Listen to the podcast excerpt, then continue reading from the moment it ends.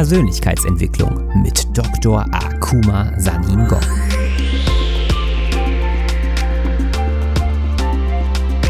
Investiere in dich selbst, denn wenn du es nicht tust, tut es niemand anderes.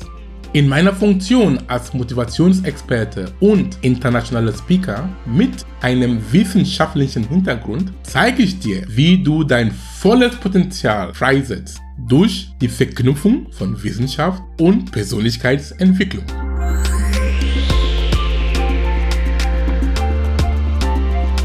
In dieser Folge ist Akuma zu Gast im Mastermind Body and Spirit Podcast des US-Amerikaners Matthew Belair.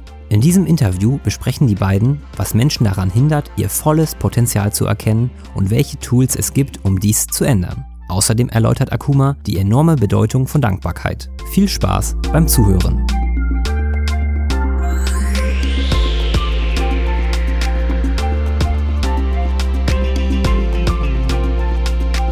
Today's guest is a master communicator and expert in unlocking and maximizing your potential by bridging science and personal development. He fine tunes the knowledge from quantum physics and the biology of epigenetics for you to live your greatness and full potential. He is a life scientist with a PhD in natural scientists, sciences and is the former director of three international research and innovation networks with key players from academia and industry. Welcome to the show, Dr. Akuma Saningong. Thank you very much, Matt, for this kind introduction. I feel really honored. Thank you. Oh, my pleasure. I'm, I'm so excited to have you on. Um, you reached out. I don't know how the show got to you, but I was interviewing Dean Radin, who's incredible. And uh, you you reached out, and I got to look at your work, and I was like, "Holy smokes! Like, who are you? Yes, please come on and, and share quantum physics and personal development. Like, I, I'm all ears." So, why don't you give people a little bit of introduction of who you are, how you got to where you are today, and and dive into wherever you want to start. Oh, thank you. Yes, uh, Dean Radin has been a mentor of mine. I've been following his work, his research work, because I'm interested in bridging science and personal development and spirituality, and that's what Dean Radin and the Institute of Noetic Sciences are doing. So when I saw him on your show, I said, "Oh, that's good. Um, I should reach out and it happened that we are now talking with one another. So thank you once again for being that I'm a guest on your show. Yeah, how it started with me when I started started with me. It's been a long journey. I came into the world of science and spirituality after my PhD in 2010. I wasn't really satisfied with me. I had a sense of loss, some emptiness in me. I thought having a having reaching the, the the apex of academia, that is a PhD, I've achieved something. Yes, it's an achievement, but it wasn't that fulfilling. I was still feeling kind of empty. So that's how my journey started in the search of who I am, who am I, and how can I be happy? Because I think we humans, we all want to be happy, aren't we? So um, that's where the journey started. I um, 2010. I didn't know what to do with my life. I didn't. I never wanted to be a few time a few time scientist working in the at the universities or in research labs. So I took some. I was there one year at the university doing basic research and teaching, and I had an appoint. I had a um, a job opportunity in the industry to to be um, to be kind of a bridge between science and industry in the use of biotechnology, because I'm a biotechnologist. How can we use biotechnological methods to to produce new products and yeah, new products and technology from bio waste. I did that job for two years. During the first two years, it was very exciting but my unhappiness didn't let me didn't let me go. You know i still had that search of of lacking that search of what what can i really do with my life? So i was at that moment that i was in so much of a lot of pain in me that i couldn't withstand that pain again. So i started doing some reading talking to people going to seminars and meetings And in the course of that time, it took me about one year, I came to the realization that science and spirituality and personal development are compatible with one another. So it was very, it was very exciting um, knowing. So I kept on digging and digging. That's how I came to know people like Dean Radin, people like Bruce Lipton. I, I'm sure you know the name. Colleagues like Joe, Dr. Joe Dispenza, Dr. Amit Goswami. I said, I said, these are people with a similar background like I, like, like I am, and they are doing what is very nice. So they were like my mentors and uh, inspirers. I really look up onto them. So I made the decision to go into a similar line of work like them. So the best thing for me to do was to, I said, I should become a speaker. Because if you are a speaker, you have an audience in front of you that you can empower them with the knowledge. And then these people, they get this knowledge. And at the end of the day, they become multiplicators. They go into the field and keep on saying what you what you just said. And I think that is an, that is a way that I could impact positive change to humanity and to society. So that's how my path started. And when I got that, when I got that realization, it was so appeasing, it was so cool. I felt some inner peace in me. I thought that is it. I thought I, I felt as if the universe was talking to me. And it gave me so much courage and energy. I went to my bosses at the time. I told them I'm leaving. and within a very short piece of time, I left the company and I became a full-time entrepreneur doing speaking both nationally in Germany and internationally in bridging science and personal development and spirituality in empowering people to live the life that they intend to live. I love it. It's fascinating. Well, what I what I like is um, the journey through academia. You know, to get the PhD, to get the pinnacle, to get the scientific background, and you know, you know what you're talking about um, on, a, on a level that a lot of people, including myself, you know, don't really understand. I've done some uh, Dr. Joe's workshops, you know, at advanced and and um, you know meditated and do all that kind of thing but you're bridging the gap through science bruce lipton's work also phenomenal um, so when you're speaking and you're bridging the gap between quantum physics science and personal development you know what is the message what are some of the main messages that you're trying to empower the audiences with the message i'm empowering the audience with we begin with quantum physics. Quantum physics is a physics of possibilities, which means that all things are possible. When we talk of quantum physics, we talk of physics of subatomic particles, meaning electrons, protons, and neutrons. And in quantum physics, there is a concept, or one of the, uh, one of the um, core tenets of quantum physics is the wave-particle duality meaning that an electron can exist as a wave and as a particle, as here as a particle. It is only a particle when it is localized, when it is when you can when you can see it with your physical eyes or with an instrument.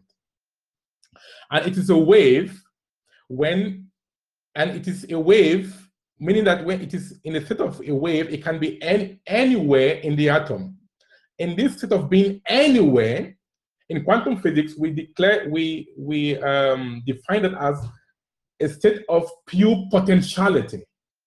It means it can be anywhere.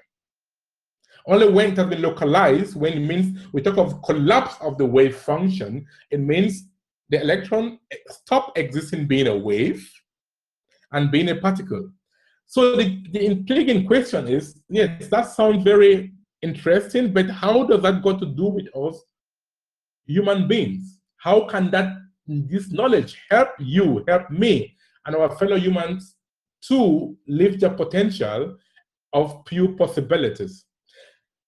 You all you agree with me that we are made up of atoms and electrons. Are you on the same page with me on this?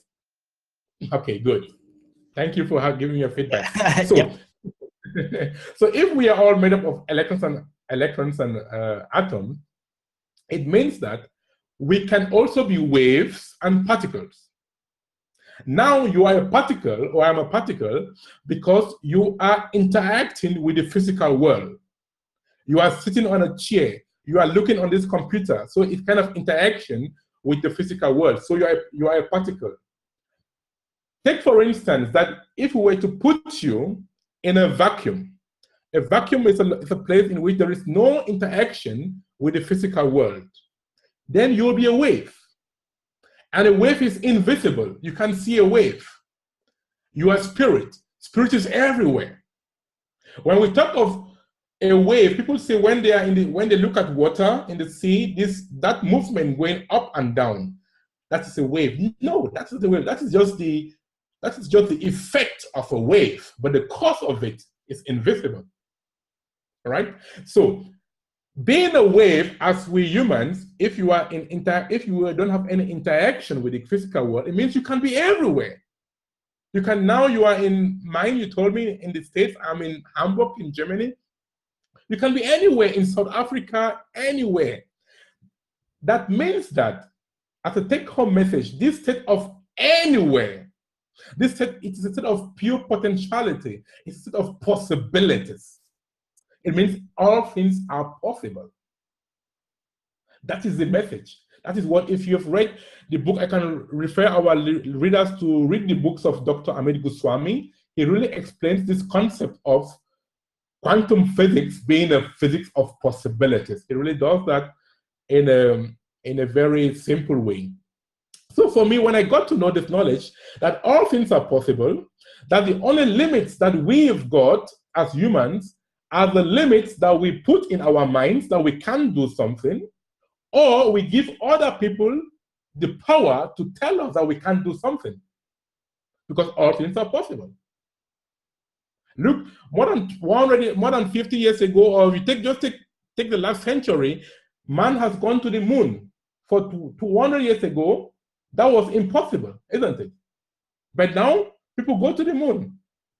Just to, just to tell you that whatever the human mind can conceive, it can achieve. That is the message of empowerment. And how can we humans use this knowledge of quantum physics, of physics of possibilities to empower ourselves? It's a very simple concept because if we know that everything is possible, there are no limits, we have to have a mindset that is open to everything and attached to nothing. This concept or this quote came from Tilopa. You, as a trained athlete, I'm sure you've heard about Tilopa. He was a uh, he was a Buddhist monk who lived in India more than a thousand years ago. He said, "To have a mind that is open to everything and attached to nothing, this is very profound. You can only win because you don't know that you don't know. I repeat, you don't know that you don't know. That is the highest state of unconsciousness. Because Socrates said, the Greek philosopher, that one thing he knows is that he knows that he doesn't know. That is better. But I'm talking of a, of a higher state of unconsciousness. You don't know that you don't know. Are you getting me the point? Yeah. So, yeah, and we I myself, not am included, there are so many things that I'm not even aware that exist. But they are there. I give you an example. Take, take for example, you are driving home in the night, it's all dark. You've got only the the windscreen of your car and the lights of your car, which are going to lead you home. And the question I ask you, does it mean that all other things which are outside the windscreen of your car and what the light of your car doesn't show you, they don't exist. They are not there. They are there, but they are not within your radar. So for me, the take home message is, is to be humble, is to bring yourself down and learn from others. Because anybody you meet in life, be it a child, be it no matter the social status of this person, what I've learned is that this person knows something that I don't know. So what do I do? I bring my ego down and I learn from this person. And that's how I can unfold my potential. That's how I can develop myself. Because all things are possible. There are so many possibilities outside. And in order to grow, you must allow these possibilities to come within your rather that you can choose from to allow the wave to collapse. right? Another question, another um, concept that um, uh, that I wish to share is it also comes from Zen Buddhism. I think I'm a good. I, I really think we really met each other on a telepathic level.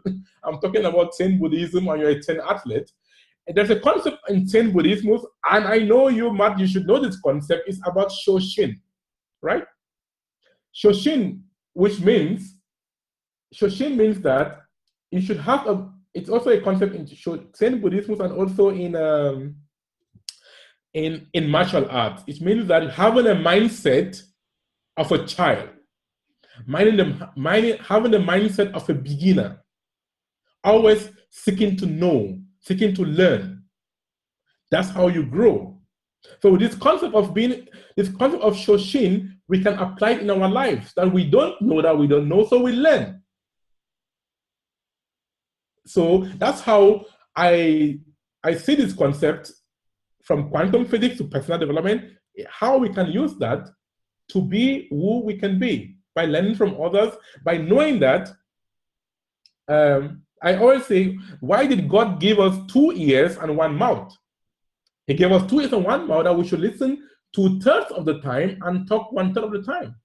Because when you talk, you can only talk from what you know. But when you listen, you allow new stuff to come into you. And that's how you can grow. There's one guy in South Africa. Um, the name I don't have it at the top of my mind, but he said one thing very profound. He's a he's a he's a sports philosopher. He said, 50% of the things that we know are not correct, but we don't know which 50% of these things are. Are you, are you getting me? Oh yeah, yeah. so with all these simple basic concepts, that's how I think we can grow and unfold our potential and maximize our potential from the, from the point, from the aspect of quantum physics to personal development. And that's what I preach around the world. Amazing. Well, you touched on a lot of really, really great concepts in there you know the socrates thing you know is like i know that i know nothing and um, you also touched a little bit um, on uh, what I refer to as non-local mind. You know, that wave particle. That's an experience that I've had directly, where you know it's it's it's just a different state of consciousness than the one that I'm using now, um, and it's bigger, and you feel it, and it's and it and it makes you realize that you don't know anything. It's like, oh my goodness, I only know a little bit. And that state of humility and seeing everybody as a teacher is so important, right? Because then you can learn. And the only thing that we really know is our direct experiences. Everything else is outside of us. Um, and even when we have the direct experience, for us to remember it, recall it, and share it accurately can be a challenge once it passes because that's just that's just a challenging thing to do. Um, yeah and like talking about you know kind of like unconscious incompetence when you're going down and you see the you know the lights of the road you're not even aware of what you can't do yet. So from this spirit of humility and learning from everything you really increase your capacity to grow and to exactly. learn at an accelerated rate. Exactly because all things are possible. Right. So i was curious um, you know in, in dr joe's work and, and kind of what i teach for for athletes and coaching is you got to really get clear on what it is that you want. And one of the practical tools that dr joe dispenza will use and, and and this is like timeless timeless stuff is to is to go into a meditative state experience the thing as you want already done. So in sport it's really simple. Double backflip triple backflip whatever the case is. If it's in business you see the business functioning how it feels all the employees your product getting out there whatever the case may be be um, or maybe you you have a family life and you're and you get some more passive income more time at the cottage more time with the friends. But one of those tools is to to meditate. So I guess I'd throw at you, what do you think it is the main blocker from people imagining their unlimited potential, right? They're in a reality and they're like this is the reality. This is this is my ceiling. This is my box. This is where i'm staying. What pre- prevents them from seeing any other possibility? And once they are able to see that possibility what are some tools that they can use to get it? And then maybe some science that backs up why that tool works Oh my God, that's a hard one. that's a, sorry, that's a lot. You can do that's it. A hard, that's a hard one. I think Joe Dispenza, a very profound guy. I really love his work. I've read his books. I haven't had the the chance to meet him at one of his seminars, but he comes from time to time to Germany. I, I make sure I will meet him next time when he comes to Germany. Joe is a great guy. In his book, um, You Are the Placebo and Being Supernatural, his new book, what Joe is saying is to be in touch with the universal mind, to be with the field. He calls it the field, right? The field of all possibilities. And what Joe is saying is in order to achieve your goals, to be who you want to be, you have to have intention. Intention, that is, you have to be focused, you have to give an intention to the universe. And you have to feel that intention, you have to mix that intention with feelings, emotions, to be in a highly um, excited state. In his book, he, he did this wave, um, he did a graph there, how you become particle and being a wave. That is when you are a part, when you are a wave, that is energy, you're on a very high frequency, meaning that you can manifest your realities at a shorter rate. And when you're a particle like us now, it takes some the, the the frequency is very short and very longer wavelength, so it takes longer time to manifest your reality in the physical world, meaning that being focused, knowing, okay, what do you want to be in life? A 10 outlet, I want to be a, a, a millionaire or whatever is your wish. Have that focus and being happy. That is the message. That is happiness is our birthright. So we should we can we can cultivate happiness by just doing simple simple daily activities like being great gratitude I think that is a very normal.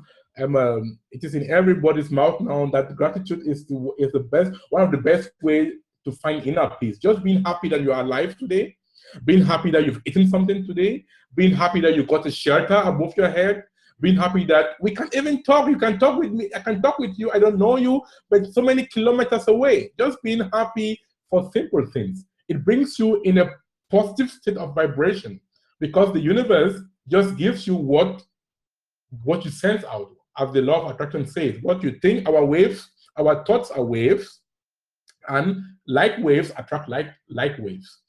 But I don't think I've really answered your question. I, that was just I was just digressing. Your real question was, help me.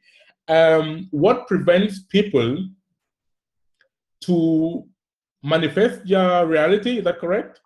Well, kind of the idea what would prevent a person from seeing outside the current ceiling of reality that they have of their possibility? If we do have infinite possibility in our lives, um, but then we get to a certain state, you know, of stability or whatever, you know, we're working a job, we're not that stoked on our job. We, we would like to improve our lot. We would like to move more into, you know, an ideal life, like a, I like to ask people if you had a million dollars every single day for the rest of your life, what would you do? And the reality is that we don't need as much money as we think to do the things that we really value most. Um, and so it would be just entering the thought of of uh, what prevents people from even believing that they can achieve what they want, or or that we do live in a world where we uh, have infinite possibilities. Yeah. So what prevents people is the main thing is fear. Fear is the main um, stumbling block because we human beings we have been conditioned to go by sight, not by faith. We think that only what you see is real, but also what you don't see is also real. Isn't it? Because if we're talking of the wave particle duality, a particle is physical, you see a particle, okay, no, it's something real, but a wave, you don't see a wave but it's there. So, what prevents people, I repeat, is fear, and we go by sight, not by faith. So, how can we circumvent fear? Or how can we achieve that? That's a very that's a very good question. And what I can say is fear is part of our natural, it's part of our system. If you say you want to eradicate fear, it's it's kind of being utopic. It's like saying you don't want to breathe again. Breathing is part of you, isn't it? So what I what I say is we should reduce if there is this is fear and this is faith. Are you seeing this? This is fear on the on the left side, and this is faith on the right side. Is to bring fear so low and faith high. That is, we should stop our fears and fit our faith. That is my message. That is what I live on. That is, I just believe in this supernatural force. We call it infinite intelligence. This intelligence that is there that we don't see, but we know, we feel it, we know it is there. We should give it a chance. And we can only give it a chance in which we should start, we should start by trying little things. Try to start little things that you know that can manifest, you know, because success breeds success. When you try something small and then you see it works, your faith increases. And then you go step by step, just like a child who is born, have to learn how to work, and then and like, like that becomes an adult. So that's how I that's how I did it. I started with little things that I know it can work, that I have a degree of believing in it. And then with that, your faith grows stronger and stronger. And it is only in doing that you can know it. These are all subjective experiences. So my message to our listeners is you have to give it a try. Just take a leap of faith, as the saying goes. That is, fit your fear. No, no, stuff your fears and fit your faith. That is the message. And you can only do it. The taste is in the pudding. The taste is in the pudding. I, I, let me give you a, a personal um, experience how I applied this knowledge to my to me as a person. I told you in the beginning that I had to quit my job in the industry, a very nice and lucrative job, well paid, everything was fine. But I had to take the leap of faith to become an entrepreneur. I had to quit this job to start from fresh with no security, with no job security, with no permanent, with no salary at the end of the month. That I knew I just had to be dependent that, oh, universe, or they call some people call it God, I call it universe. I just know the universe shall never forsake me. And it has never done. That was the best decision I ever took in my life. And I'm so happy and grateful now that I did that. Since that moment that I took that decision, things have always been getting better and better. People are popping into my life, events and circumstances and whatsoever are popping into my life that are helping me to achieve my goal. Look the way you pop into my life, Matthew. How? How can you explain that? I was just browsing through the Facebook and then I saw this um, interview with you with Dean Radin. It wasn't programmed. I saw it. But we all attracted ourselves to each other. Those our thoughts. As I said, our thoughts are cosmic waves, telepathy. So it's just this faith. And that is what I can just recommend to, every, to each and everybody. If you don't try, if you don't do it, you will never know that it works. So do it, and it shall not fail you. That is the good thing behind it. I love that. I, I 100% agree. I think that the the leap of faith is mandatory because if you want to uh, experience spirit or universe or cosmos or God or whatever you think, it requires your action first and then the spirit and then this universal source will kick in. And, and another way that i like to share it is that nature is cooperative. All of the rainforest everything's cooperative. Humans seem to be the only thing on the planet that acts in an uncooperative way. So when you're moving from that impulse that your inspiration is in spirit when you're moving from that impulse of what you are as this such powerful multidimensional being connected to everything you know exactly. it, the source energy is gonna is gonna move with you towards what you want to do. Um, so I'm curious from your research in quantum physics, biology, physics. Um, you know, God can be a scary word for some people because of just old things and stuff like that. Whether you want to say God, spirit, cosmos. In your research, is there any compelling evidence towards like this source? Like, you know, when you take an action and you have that direct experience but is there anything in quantum physics in, in biology that's just really showing you that you are the creator and that there that there is this force that is on your side? Because you also mentioned that which i think is very important is that when you take that leap of faith whatever that force is whatever you want to call it it is on your side. And you can live life that way or you could live it equally in the way that i'm not good enough i'm not a creator um, life is out to get me. And they're both equally real depending on the perspective that you're coming from so my question is do i i should say i should say something about this creative force we call god or universe? Is that what you, you yeah what is in your research what's your understanding of the connection with god source the universe if it's real and if there's any compelling scientific evidence that would move weight to this intelligent infinity this force that we're talking about? Um i can i can refer you to the work of um, dr goswami amit goswami his books he really i think if i look at my table my uh, my library, Self-Aware Universe from Goswami, the Quantum Doctor. Let me just say, I will, I will refer our readers to the research of Dr. Goswami, which which um, which answers this question. He calls God quantum consciousness. Quantum consciousness is is this uh, is this spirit that is there that is within us in my own experience, I haven't may I haven't done any scientific um, uh, lab-based work, but I think Dean Radin in his work at the Noetic Institute, they, they have they have been doing work on consciousness. That is what they do. So readers can refer to Institute of Noetic Sciences, Institute of Noetic Sciences. They will have the relevant literature there, um, um, which says um, what uh, what God is all about and, and, and this stuff. So to me, as uh, I will call myself a spiritual scientist. Because the hardcore scientists which who only go by facts and results because what is science? I learned that science there are three things which apply. Is it provable is it is it provable? Is it measurable? And is it documentable? That is science. Right? If you can prove something, if you can measure it, and if you can document it, then you are doing science.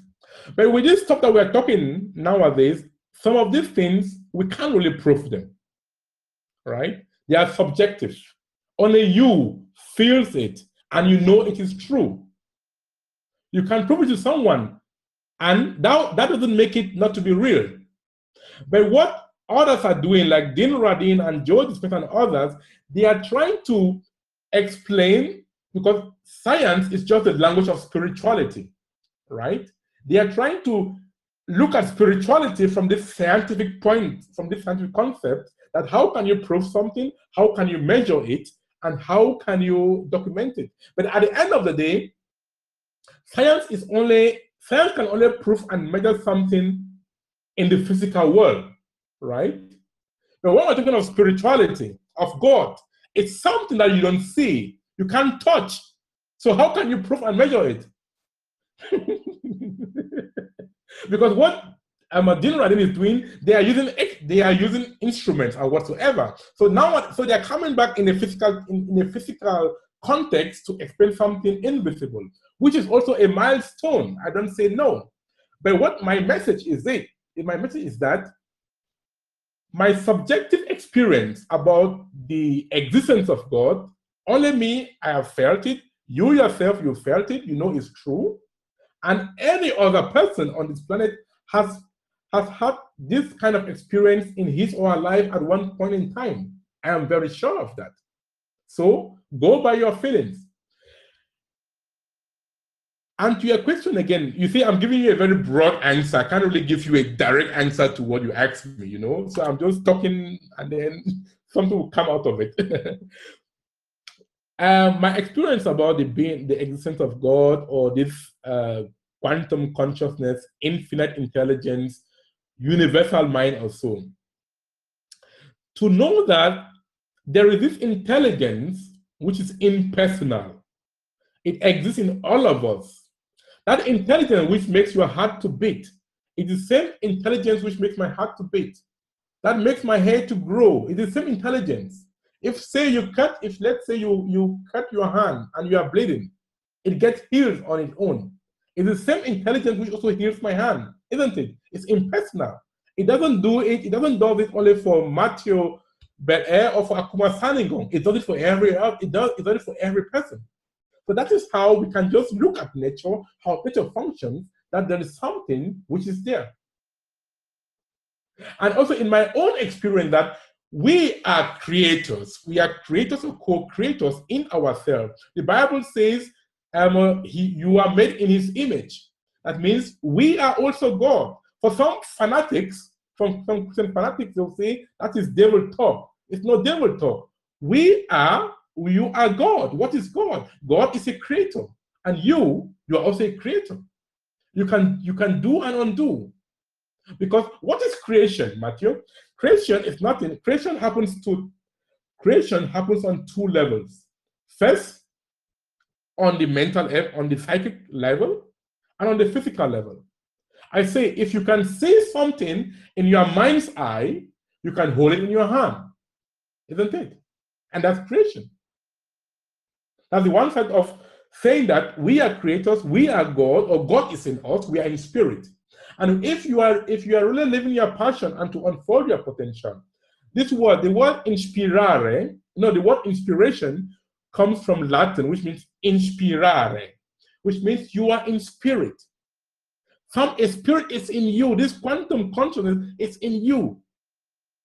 Like it also, it's in the same way with enthusiasmus. When you say enthusiasmus, it comes from end, end means in, theos from, from Greek, which means God. Means you are possessed by a God.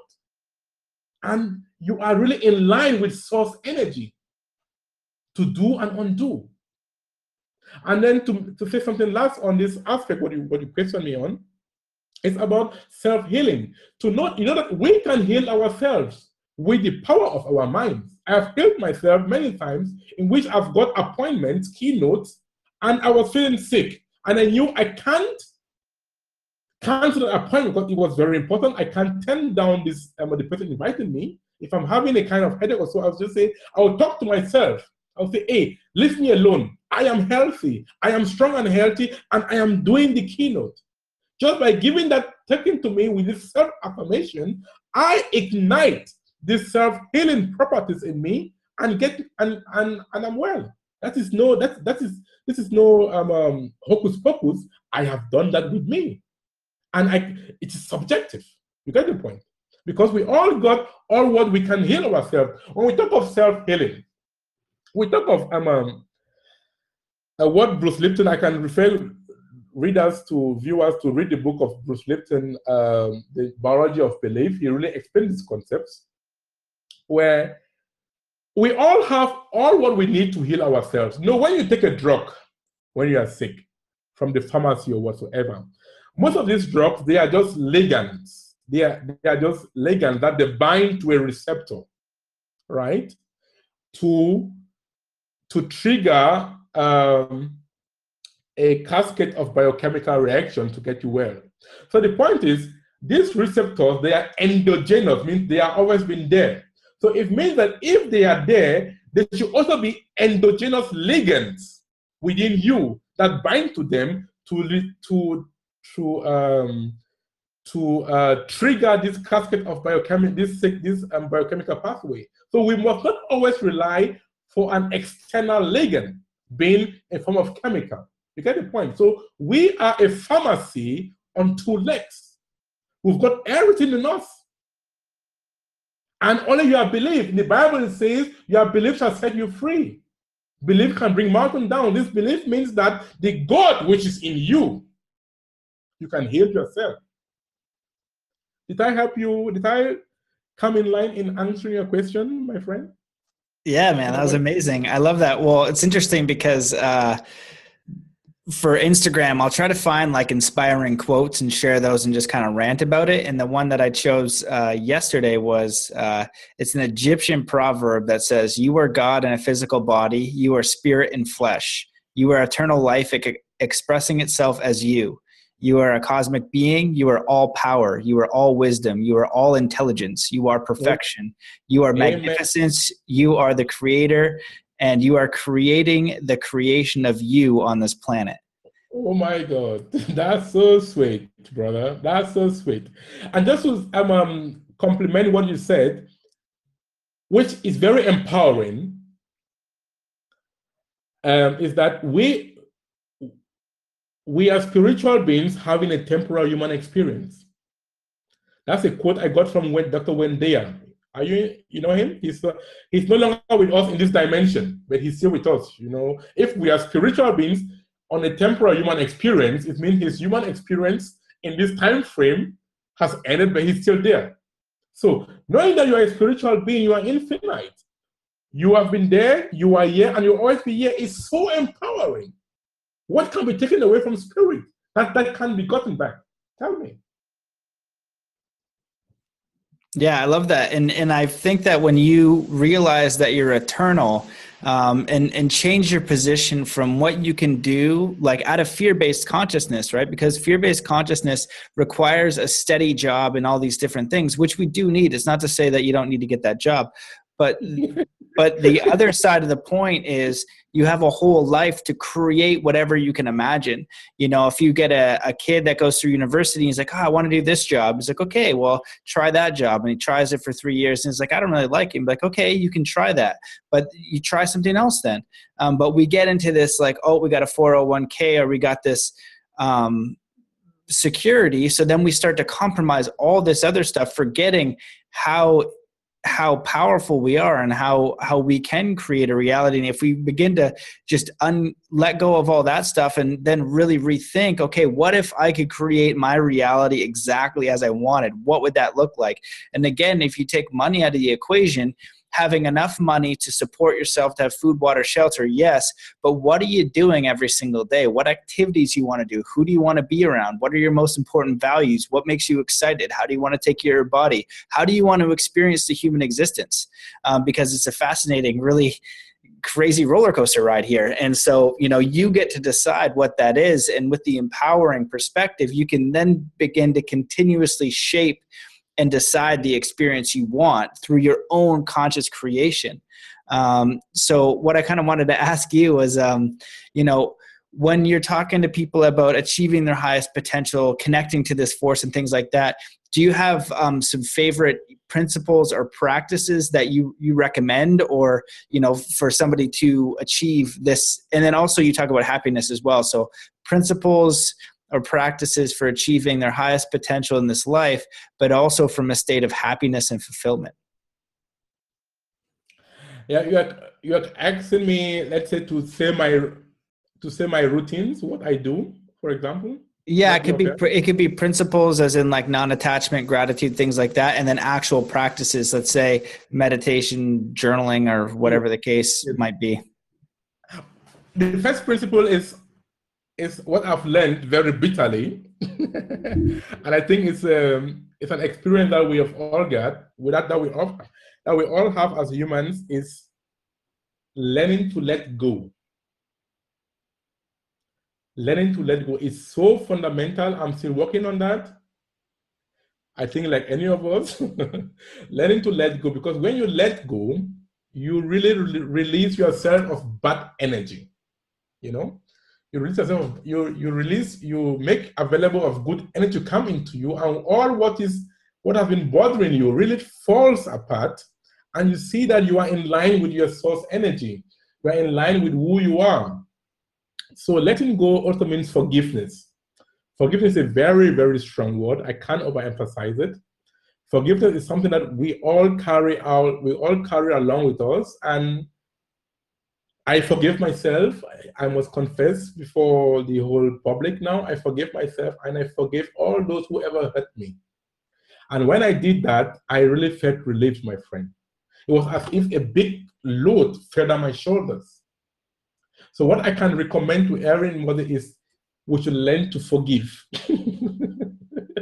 we should learn to forgive all those petty things that our parents did, your friends did, your teachers did, whosoever have hurt you, know that forgiving, you are not doing primarily good to that good to that person. You are first doing good to yourself.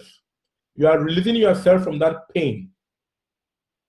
It's very important. And when you release yourself from that pain, you put yourself in a positive vibration. Because when you are unforgiving, you are thinking evil about that so-called person.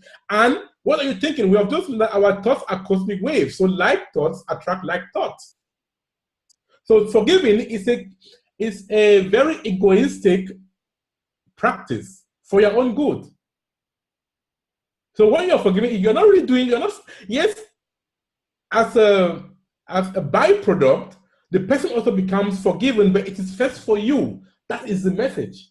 When you forgive, you are forgiving yourself and you are putting yourself in a good vibration to be in alignment with your higher self. That is the message.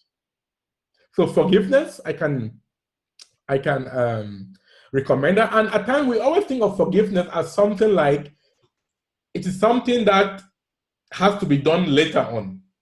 I have I have corrected that. That is, if something bothers me with somebody because it's part of the human experience, it doesn't mean that if somebody does something wrong to you in your interpretation, because it's all about subjective experiences. Maybe for that person it was okay, but for you it's not okay. If somebody if somebody does something that I think in my subjective experience it's not okay, I seek dialogue with that person to tell him or her that, hey, young man, young lady, what transpired, I accept that I am also responsible because there are always two people involved. That's it. We are always involved. I, always, I first acknowledge my own self that what transpired in some way, I was either conscious or unconsciously involved in it. That's it. And then I still air my view, what made, what why I'm not amused about it. So in a very polite and nice way, you must not do it angrily or with abuses. In a very nice and matured way, you can still tell somebody your position. And when I've done that, I feel relieved and it's gone. Because when you don't do it, when you keep when you keep on swallowing it and being having a grudge, it doesn't do you good. So I what I've learned for me is to try to not try um, uh, see to it that you get the matter sorted out. That is very that has been very empowering for me. And then what I also what I can encourage people to do is my my modern my morning routines is um, when I get up, I meditate. You mentioned that. I do 10 minutes of meditation. Just being there are many kinds of meditations. I won't recommend any method because Eckhart Tolle, a teacher, you know him, Eckhart Tolle. I I I, inter- I went to one of his lectures. He said something very he said something very profound.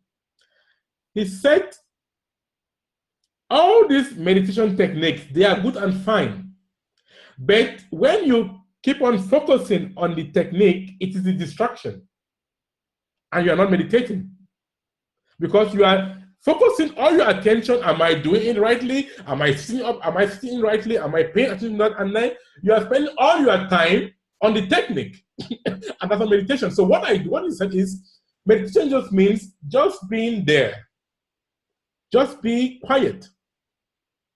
Paying attention to your attention. That is mindfulness. And that's meditation. That is paying attention to what you are thinking. And if you are paying attention to what you are thinking, you can only be in the moment. Because if you are not paying attention to what you are thinking, you are either in the past, thinking of something that has happened that, that didn't that bothered you, or you are in the future, because Eckhart Tolle says all sources of unhappiness are based on two things. Either we are in the past, and the past is a former now, or you are in the future, and the future is an imagined now. So everything happens in the now. And if you are paying attention to your attention, you can only be in the now. Like now, I am with you now, I'm talking with you. So I can only be in the now, in the here and now. I can't be thinking about my bills. I can't be thinking about who had me the other day. If I'm really with you now, you get the point. And if you are in the now, in meditation, that is where you have inner bliss. Because you are in the now and we can live our life from the now. It doesn't mean that you don't you shouldn't have goals and plans. No you can have goals and plans and you do them in the now. All your vision and your goals what what little steps can you take now in the achievement of your goals and bit by bit living in the now, you see that you've, you've attained your goals. So those are some concepts that I can that I can share with our our fellow um, viewers. So I do my meditation, I do my visualization, I visualize what Joe says. You should be focused and see yourself achieving what you what you are to achieve with intention and emotions. I visualize. Let's say if I have a keynote, like today, I visualize that being with you on this on this on this um, podcast. I I could see you sitting there asking me questions, see myself answering them. You know, and it happens. Now, what you see in your mind's eye, you can hold in your hand. So I, I visualize for 10 minutes my plans. Thereafter, I read. I read one book a week. So I have my books that I, I have. Um, um, I can only I can also encourage everybody to to um, engage in the practice of reading because when you read, many people have written down their biographies, their experiences in book. You must not reinvent the wheel. Read, read, read, and get that knowledge and unfold your potential and get and, and start from where they ended. So I read one book a week. It's very easy to read one book. I just when I, when I see a book, I look at the number of pages. How many pages? How many pages have um, um, are in there? Most books have got 200 to 300 pages. So I would divide the number of pages by seven. Let's say if we are 200, you are on about 28 pages a day. And if you are 300, you're about 42 pages. So I know I have 28 pages a day to read. So I make my commitment my commitment. There is always a way. Where, where there's a will, there's a way. So when I get up, I have my my my power power of hour, 20 minutes meditation and visualization, 20 minutes of reading, and then I do my I do some exercises. Uh, I do some exercises um, for 20 minutes where I'm now in spirit. That is, I do some manifestation exercises. I call them a kind, it's a kind of biohack, mitochondria. These are um, a little partic- um, um, how could I call them? Bodies in our cells that give us energy. I activate my mitochondria to give me to be in to be in the flow. Let me put it that let me put that way. And then I say some things to the universe. I, I say my goals. I am happy and grateful now that I am doing this and that, always in the present tense. I do that, I'm fully pumped up. I go take a shower, and then I can start, I can start the day. So, summary, meditation and visualization, reading, and exercise. I think when we do that, when you do that, you are doing so much good for your body, mind, body, and spirit. And it really you you begin to see the results and you can only keep on doing them. Amazing. Although that was fantastic, man. I appreciate you sharing all that. Um, yeah, all of those were were fantastic techniques. And I, the first thing that you you covered was the forgiveness, and I think that's so important. Um, you know, kindness, compassion, happiness for yourself first. First. You first. know, yeah. Go ahead. Yeah, first because um, when Dyer said, I get, I think when Dyer said this, or Les Brown, you know Les Brown? Yeah. Yeah. Les Brown is also a great guy. He's my mentor. Les Brown made a sentence in one of his um, speeches. He says, What you just said kindness, compassion, love, and light, they are like perfumes. When you spray them, you can't help that some also get back to you. So if you live in that state of flow, you are doing so much good to yourself. So give a little of kindness, forgiveness, compassion. You are doing so much good to your own self. And the person on the other end is, is a receiver, which is also good. So at the end of the day, it's a win-win, isn't it? It's a win-win situation. So, and if we can live from that state of consciousness, this world is a wonderful place. You really enjoy the human experience. Yeah, 100% agree. And I had a discussion with a friend um, a few days ago, and uh, she made the beautiful reminder that you can only give from a overflowing cup and you know that's kindness compassion happiness and joy from uh, yourself because you don't have anything to give away. And sometimes it can be the, the hardest thing and forgiveness is a really good uh, part of that too you know? So all of that was super practical and it reminded me of uh, the Ho'oponopono where it's i'm sorry please forgive me i love you thank you. And um, exactly. just learning to drop off that luggage, you know, that luggage of pain or whatever the problem is in the mind, but you connect to presence and gratitude, and then all of a sudden those problems aren't, they don't have that same weight to them. Um, you know, I, I know you got to get going. Unfortunately, you know, you can feel free to stay as long as you want. Wait, I'm not sure. How, how, how long have we been talking so far? It's so wonderful and amazing talking with you, Matthew. You are a great guy. How, uh, how, how many how long have we been talking so far? Can you an hour. an hour? Yeah, I can. Okay, let's, let, let's do it a bit. Let's go. We can do an extra mile. Oh, like good. It. Yeah. Oh, perfect. Yeah, I know. When we started at the beginning, I was like, "What is your time?" You know, I'm going to sit here and listen as long as you want. Um, so yeah, always. um, yeah, we could we could definitely keep going, man. Um, you know, it's a, it's a privilege to talk to you, and I'm glad you're enjoying it. Um, so I guess I would ask, like, with with all of those um, things that you just shared, you know is there any question that you wish that i asked that you want to take the conversation to? What here um, do you want to dive deeper into if anything that's come up? A question that um okay.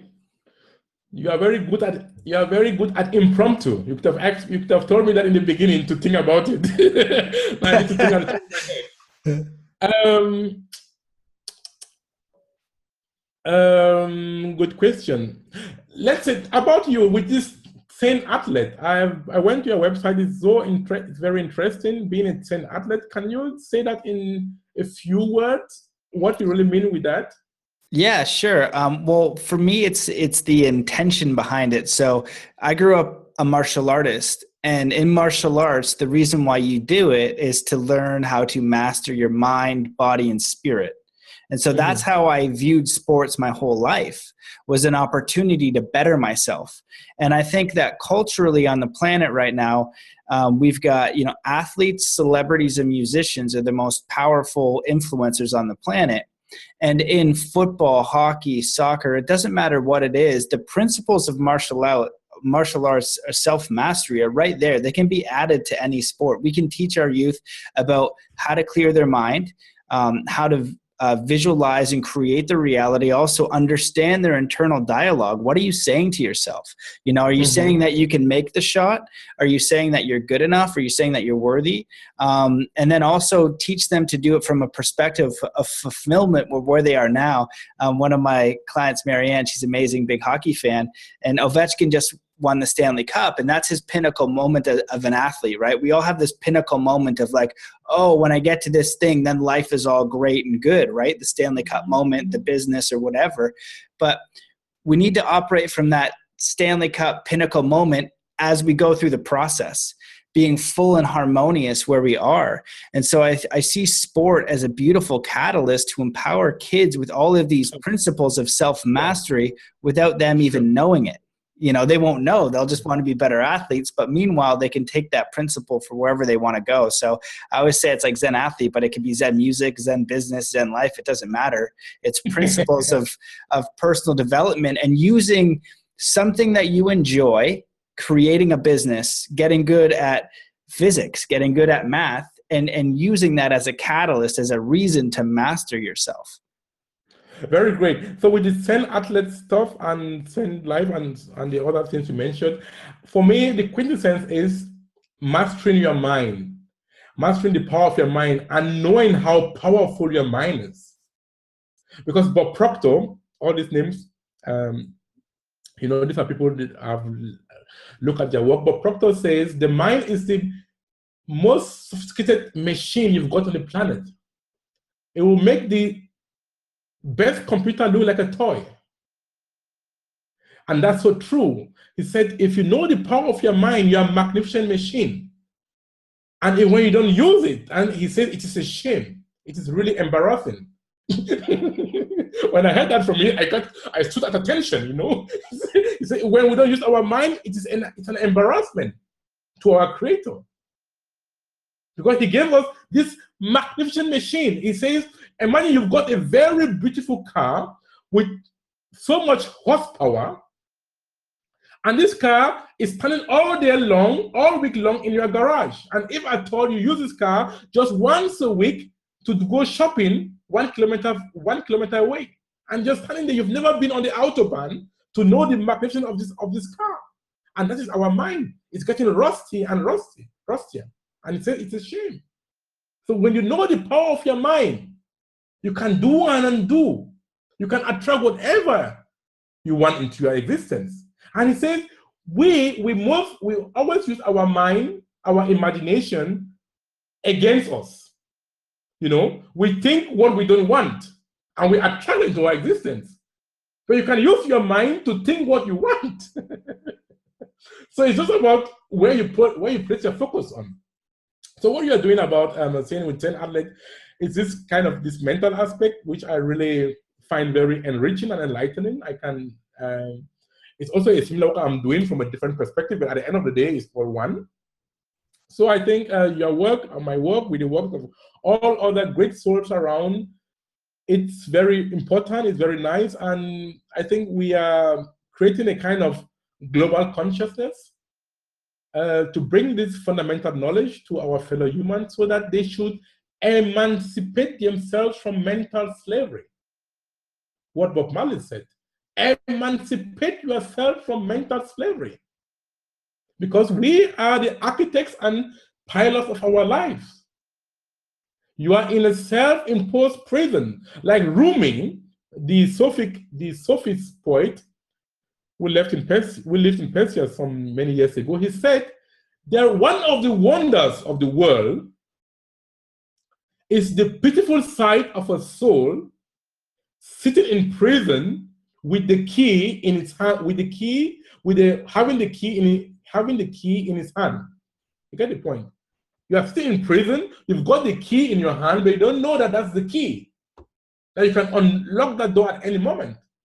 And that's the case with many of us. And I think your work, my work, and the work of many other people, I can repeat, it's really making people to be aware of their potential, making people to liberate themselves from this self-imposed imprisonment. That you have it in your hands. You can decide where you want to where you want to bring your life to, in which direction. It's very essential and it's so fundamental. All the suffering on earth can be eradicated with this knowledge because these are basic truths. All the prophets who came before us and after us, Jesus, the Buddha, Muhammad, and also, they said all these things using different words, didn't they? And science is coming with similar words saying the same things. Like when we talk of, in the beginning, I talk of quantum physics building a field of possibilities. It's nothing like the same thing what Jesus Christ said in Matthew 19 26. He looked at his apostles and said, with um, with man this is impossible, but with God all things are impossible. With where with God all things are possible. That was that is quantum physics. In my opinion, Jesus was a quantum physicist. Yeah, even the Buddha, the Buddha, another aspect of the quantum physics is when you go really deep into the atom, what we say electrons and atoms, when if you really go really deep, it is not there is nothing, it's empty space. It's just energy, it's nothing. And if you look from the premise that if we have accepted that we are all made up of atoms, but if I say down deep is nothing, and you ask me, but from nothing we came from nothing. So what does that mean? From nothing, we can create something, isn't it? And the Buddha said, in his own words, in his days, he also defined at the atom that in the atom, that he said the atom is indivisible. On this concept that going down, when going down, um, very deep into the atom, there is nothing. It means how can you divide something that, that doesn't exist? So you see how spirituality and science are talking the same language. They are really so compatible and it's so enriching because science is looking at the at the effect and spirituality is looking at the cause. And that makes them one, in my opinion, and in the opinion of many other teachers in this field. I 100% agree. I, I, I totally resonate with all of that. You know, the, the mental slavery piece is, is so important. And that is, that is a lot of like the intention with the book because, you know, we're, we're a bit older. I don't know if we're the same age or, or what, but if you look at what a kid is going through now from, you know, five to 10 years old, 10 to 20, those teenage years and what they're looking at culturally, um, and what's happening to their minds. You know, part of the work that I did growing up was looking at I didn't understand how we still had war, and that's how I got into hypnosis. Oh, you can you know mass hypnosis, um, indoctrination, all these different systems that are being used on us, and then you know sometimes they're on purpose, and sometimes it's through our culture or our parents or different things. And we are a supercomputer. We're like this infinite. This this body is just hyper intelligent. You know, intelligent life through it. It's just absolutely miraculous. But what's happening with this in, incredible suit that we're in is we're sitting in a state of anxiety, depression, fear because we're stuck in this fear loop. And we can't get past that fear loop to really activate our body, to activate our life experience, to see what we're capable of doing on this planet because there's so much illusion, this Maya.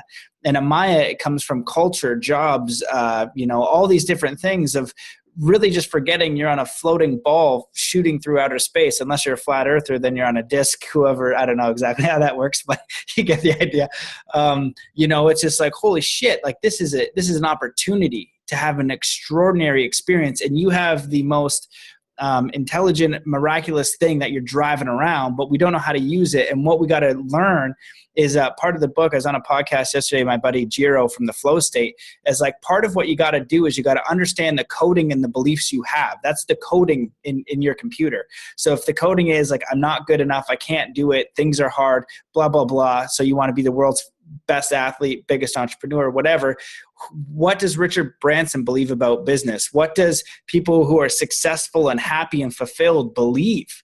And you deduce and you figure out those belief systems, you write them all down, and then you can encode them through affirmation, self hypnosis, and different things into your own mind. And now you're changing the coding of your supercomputer and that's what it teaches you so that's what i mean it's like you teach it to kids once they know that they through their own consciousness can direct and affect their coding, it changes their um, experience in this reality because inner and outer. And that's really the thing is we got to understand and take responsibility for our coding what we're getting in our reality and then realize that we actually have the tools and skills and knowledge to change our own coding to what it is that we want to experience here. Exactly. I can only agree with you. We are on the same frequency bro what you're saying with coding and the like is is in the same line with the conscious mind and the subconscious mind, right? That is, we have to be conscious, which makes us five percent of our um, um, consciousness, and the subconscious mind, and five percent, according to Bruce Lipton and Joe Dispenza with other colleagues, they have done that. Will they that control our life? But that ninety-five percent has to be programmed through consciousness. You get the point. So and this, this 95% which is, which is running our lives, it's so important because that is where the work has to be done. You have to have that that harmony, that, that agreement between the conscious, the unconscious, the conscious and the subconscious. If you say, I want to be rich, but deep down in you, you know you can never be rich, you will remain damn poor. Because that is there's a conflict. So you have to open your mind, open yourself up in knowing that you are a wonderful being. You are made of abundance. You are better abundance. You have to believe that in your heart of hearts, and that's how it can flow through. I just give an example, like, um, and that and that can only come through practice, practice, practice, practice, practice, and repetition. Repetition is also learning because in the Bible it says, um, oh, hearing, hearing, belief comes through hearing and hearing. That also means, in other words, you, you have to keep on doing something over and over, and it gets embedded into your subconscious mind. Let's say with the subconscious mind, which we as children, we heard many things from our parents and from, from school and friends that we couldn't do something, we could do something, and we had that so often, and we and we believe that, and it has either become an asset or a, or a liability to us.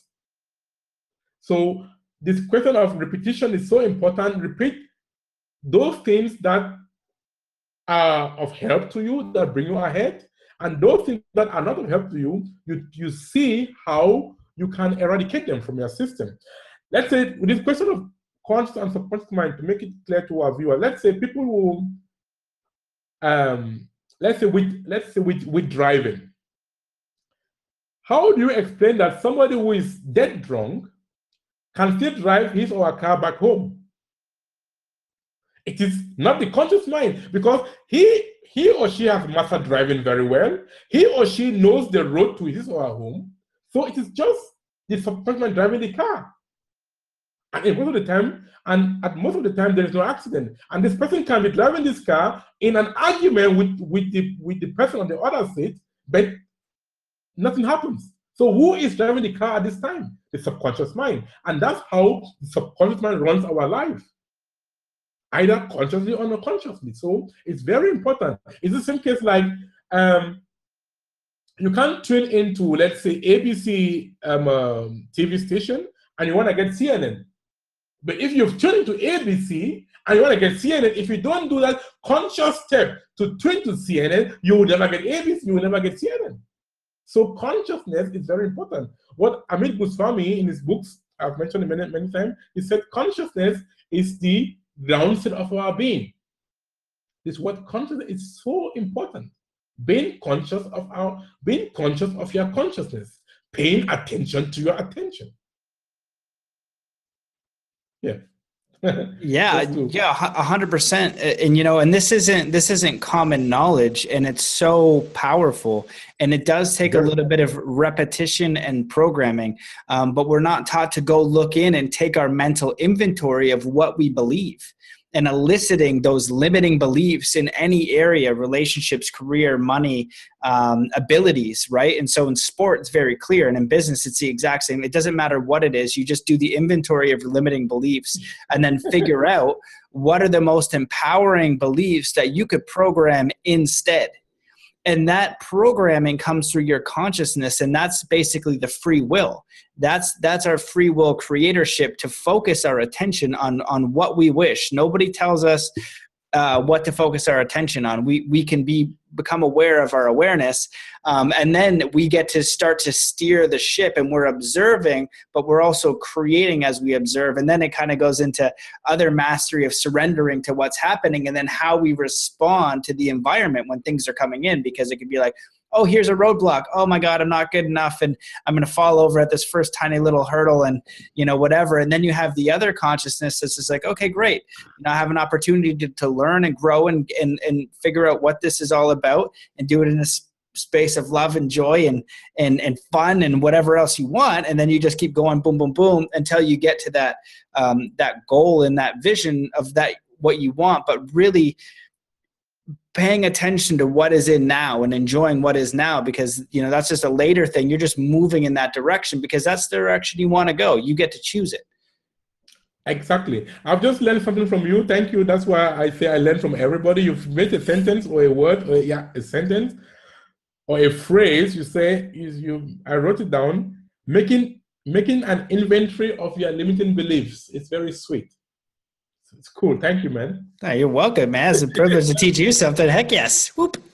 to make an inventory of your limiting belief is so fundamental and profound. That phrase. I'm going to use it in my talks. Thank you. All right, cool. Give me, give me, a, give me a shout out, and I'll, I'll tweet you. It'll be awesome. Uh, I would love to see one of your talks live at, on your website. It looks like you're just rocking stages all over the world. So I hope that one day that I'm front row cheering you on and enjoying because sure. you have such we a. You can also think of something. Maybe we can cook something up. I can. I'm international. I can come to the states or Toronto or to the to, or to Canada. We will definitely stay connected. We'll we'll cook something up. Sounds good to me. That's one of the that's the privileges of having the podcast. I have wonderful beings like you, you know, come out and then now they're on my radar. And it is a it's it's a product of me following my own inspiration and moving forward. And it hasn't been easy. You know, it's been fun, it's been challenging, it's been all that, but it's meaningful to me. Do you know Amen. what I mean? That's, and that's it, because you see the purpose of your life, isn't it? You, you see that you are doing something meaningful, you are impacting so many lives. And in that sense, you are also, um, I can talk from my own perspective, you feel satisfied. I feel very fulfilled. And one thing I want to share with the viewers before we before we, we, we before we wrap up before we wrap up is the question of fulfillment and why are you here? One of my teachers said, Many people ask the question, what is the meaning of life? He said, don't ask the question, what's the meaning of life? He said, ask, what is the meaning of your life? Because when you know the meaning of your life, you know what's the meaning of life. Very profound. And he said, to know the meaning of your life is to, are you living your passion? Are you living in your sweet spot? Are you doing those things that make you amazed? That you feel bliss? That that thing that when you think you smile. Those things are those that they can be they can be various kinds of um, um I don't know how to put them. Those creative aspects of you, maybe you want to be a, a, a painter, you want to be a sculptor, you want to be a writer or whatsoever. But what the society has made us to know, or your parents or school, condition you to make to know that no, that is that is bullshit. You can never get rich out of you can never make money out of it. That is not that's not a good programming. So we should begin to listen to that inner voice in us. That voice that has got no words, but you know they are there. It's very silent. So what I say to people is listen to your heart. Take the decisions with your heart and use your mind to find a way to achieve to take take the decision with your heart and use your mind to find a way how to go about it. Because the heart is the bigger brain of the body. Science today is, is telling us that in the field of neurocardiology neuro from neurons cardiology from the heart that more than 60% of the heart cells are neurons. So we think with our heart. So think with your heart and and make the decisions. It's kind of an oxymoron, a paradox, to think with your heart, right? but but that's how we function. So listen to your heart. Don't allow fear to overcome you. Fear is just a trick of the brain. It's a trick of the devil. Let me put it that way. Listen to your heart and believe in the unknown. Have courage to go into the unknown, and that is where you meet this feel of infinite possibilities. That all things are open there for you. I have done it, I'm still doing it, and I know if it could work for me as a science mind, I was trained very conventionally to go by proof, I told you. But just to have faith, it works like magic. You have to do it. Only in doing that you can see that it works. And then one last thing, you know, it's so sweet talking this stuff, Matthew. We can say this in the next Terry Albe, well, I think I'm going to stop. uh, Go uh, as long thing, as you wish. I love it. One thing, again, um, that I say in living your passion, like what I'm doing, what you are doing, is find what makes you happy. Your passion. And then success is being defined as, in my terms, that is to live your passion and find people to pay you for it, then that is real success because you are in your flow, in a flow state. If you get money for it, it's good. If you don't get money for it, it's also good because you are doing what you like. And the universe will repay you tenfold that you get money for it because with more money, you can do more. With more money, you are um, helping the evolution of the universe. The universe wants to grow and evolve through you. To me, money has got a very positive energy.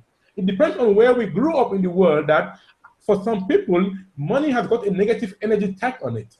They say money is sort of all evil, rich poor, bad people, and all sorts of evil things talk about money. And if you talk about evil to money, how do you imagine to get money? Because if you like, if you love somebody, right, and you keep on abusing this person every day, be it your wife or your husband or whosoever, if you keep on abusing this person every day, that love can work, that marriage can stick. And the same thing people are doing unconsciously. They hate money, they're talking ill about money, they abuse rich people, and that's why they remain poor, they remain broke. So if you see a rich man or whatever, be happy for him. Put yourself in a state of good vibration, say, oh, that guy has made it. Be happy for him. And only when you are happy for other people, other people will be happy for you, and that's how you attract wealth and abundance in your life. So, in a, in a nutshell, live your passion. Like me, I'm a keynote speaker, I'm all over the place, and I get paid for it. It's cool. And I also, at times, when I, when I, when I started this job, I also had to talk without pay. And I did it very well because it was my passion. I didn't, it wasn't I did it. When they said, come and talk, I said, are you paying me? They said, no. I said, oh, come and talk because I like doing it. but now I get paid for it. Get the point? So that is a very fundamental knowledge I got to know about this stuff. That um, I one Chinese philosopher said, if you if you are living your passion, you will never work for you will never work any day in your life.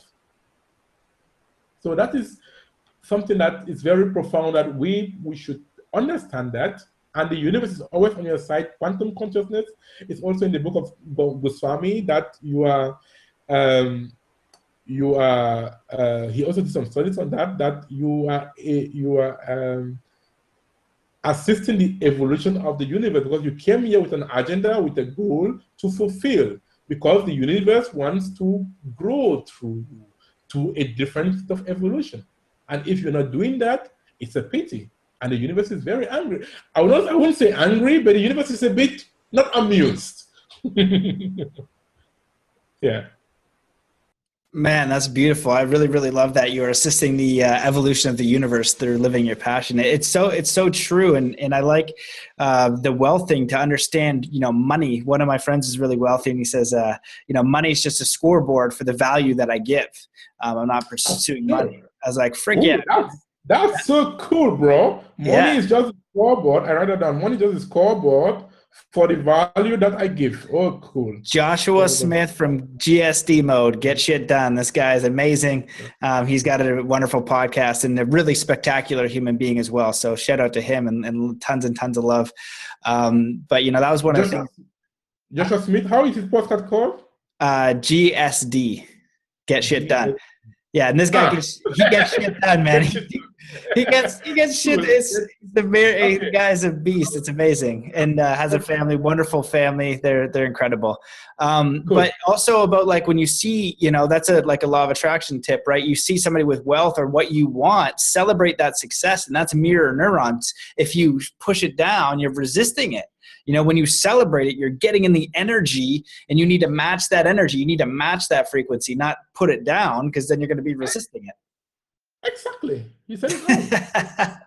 you said it all. Even Einstein, one of the greatest uh, theoretical physicists in the last century, he was also a fan of of um, uh, law of attraction. He said he used law of attraction in a different, um, he said it in different terms, but he was what he was just saying was law of attraction hope um, um, 10 times 10. Let me read, let me read what he said, right, to our viewers so that they, those, those people who want to be very analytical, they, they will hear what Einstein said with regards to law of attraction. Frequency, attract. Let me just put that in Google and see.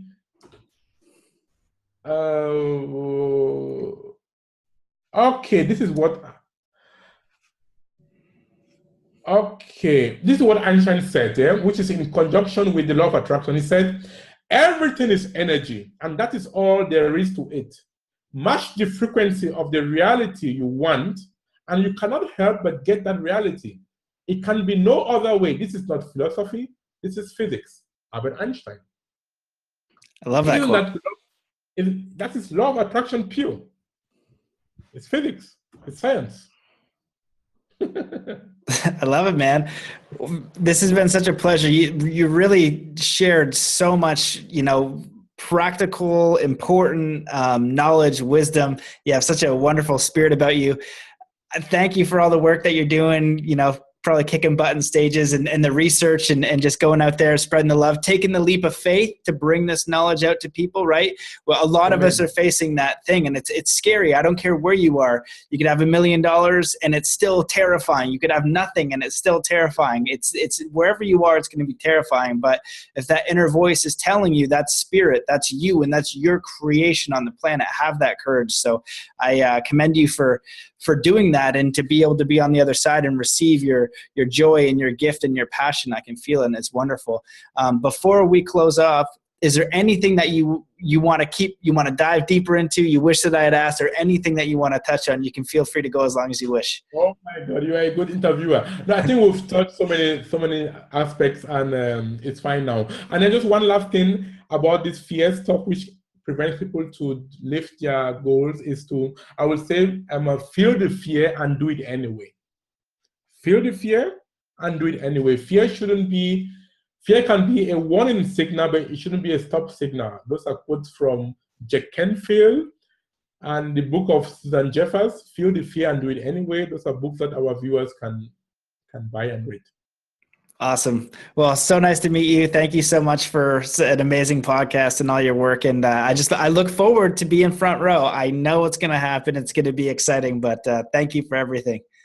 For nothing. The universe is the, the universe. The universe is working at high speed to make that come true. We have we have sent a wish to the universe, and it's working for our higher good. Sounds good, man. Well, have an amazing day, and uh, we'll stay in touch.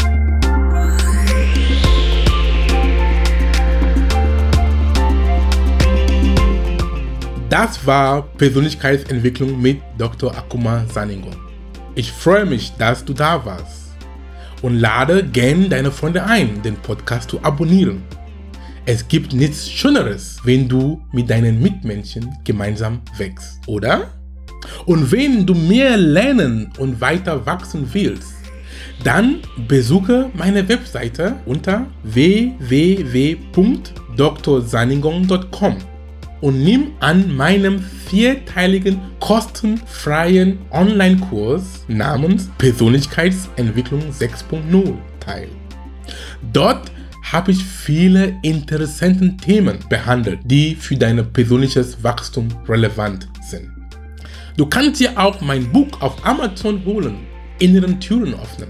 Inspirierende Zitate und zeitlose Weisheiten für 365 Tage. Das Ziel des Buches ist es, dich immer wieder auf die Spur zu bringen, um an dir zu arbeiten.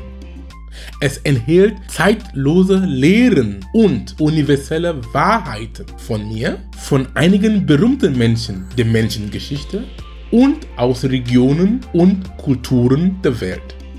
Es ist ein guter Start in den Tag, denn Studien haben gezeigt, dass was du in den ersten 30 bis 45 Minuten nach dem Aufwachen liest, sprichst und hörst, bestimmt, wie dein Tag verlaufen kann. Mit dem Buch bist du jeden Tag stadtklar. Viel Spaß damit und bis zum nächsten Mal.